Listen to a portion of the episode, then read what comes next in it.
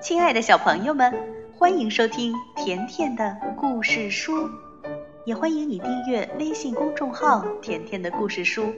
甜妈妈和甜甜每天都会给你讲一个好听的故事。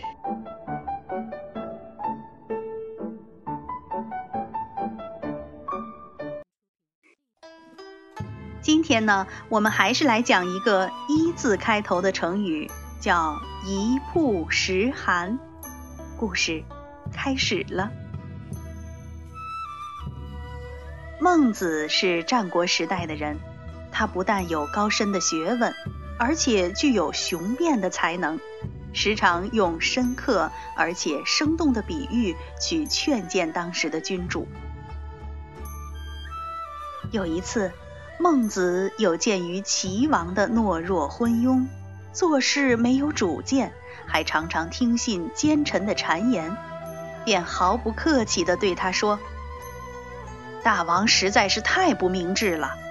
据说有一种植物，生命力很坚韧，但如果把它放在阳光下晒一天，然后再把它放在阴寒的地方冻十天，它怎么还能活得成呢？我和大王相处的时间很少。”或许大王接受了我一点从善的建议，可是当我离开后，那些阴险的小人又来蒙蔽您，您又会听信他们。才刚萌芽的善心又被摧毁了，您就像那长期放在阴冷地方的植物一样，叫我可怎么办呢？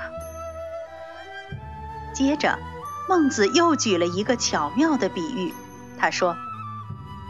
下棋看起来只不过是雕虫小技，但假如不能专心一意，照样学不好。弈秋是当今棋艺最精湛的能手，有两个人向他学习下棋的本领，其中一个十分专心，静听弈秋所教导的方法，而另一个虽然也在听讲，但心里却老是想着，若有鸿雁飞来时，怎样拉弓射它。两个人同拜一师学艺，但后者的成绩却不如前者。这不是他们智力有高低之别，而是专心的程度不一样啊！大王，您就像那不专心的学生，我能怎么办呢？小朋友，“一曝十寒”这个成语呢，就出自这个故事。曝表示强烈的日晒。后人呢，就把孟子这段话引申为“一曝十寒”的成语，比喻做事或者求学不能持久，断断停停。也有俗语会说“三天打鱼两天晒网”，也就是这个意思了。小朋友，你想一想，如果做事情都像孟子所说的“一日曝之，十日寒之”。这样的话能见成效吗？古人认为，做事或者尽德修业，若肯持之以恒，痛下一番功夫，总会有所成就。历史上呢，也有很多了不起的人，像玄奘法师、古文大师韩愈等，的确是年轻时便非常努力。但是除了努力呢，还要具备很多因素才能获得成功。那关于这个问题，你怎么看呢？好了，小朋友，这就是今天一曝十寒的故事，你学会了吗？小朋友，你知道一言九鼎这个成语吗？今天呀，我们就来说说这个成语背后的故事。故事开始了。战国时代，秦国派兵攻打赵国的首都邯郸。赵王命令平原君赵胜去楚国讨救兵。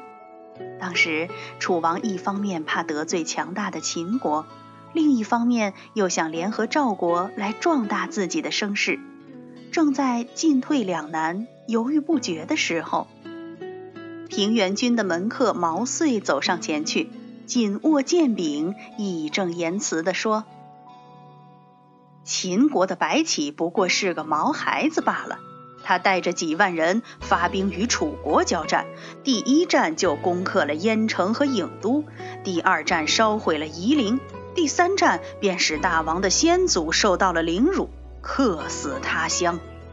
这是楚国百世难解的仇恨，此恨不报，连赵王都感到羞耻。大王难道不觉得羞愧吗？今天我们来和您谈论对付秦国的事儿，并不是为赵国，而是为了楚国。楚王听了毛遂这番话之后，立刻出兵去解救赵国，化解了赵国的危机。平原君回到赵国后，便称赞毛遂说：“毛先生一到楚国，使赵国地位重于九鼎。毛先生的三寸不烂之舌，真是胜过百万大军呐！”从此以后，毛遂从一个默默无闻的门客，变成了一位受人尊敬的上客。小朋友。古代人把九鼎当作是传国的贵重宝器，一定要把鼎放在国都所在地，作为建国定都的象征。战国时代，诸侯国分裂割据，稍稍强大一些的国家便想吞并其他国家的土地，战乱频繁。但是像毛遂这样具有三寸不烂之舌的门客是非常受推崇的。后人根据这个故事引申出“一言九鼎”的成语，用以比喻一个人说话极有分量，所起的作用极其大。好啦，这就是关于“一言九鼎”的成语故事。今天的故事就到这儿了。如果你想收听甜妈咪讲的所有故事，那就来订阅微信公众号“甜甜的故事书”。再见吧。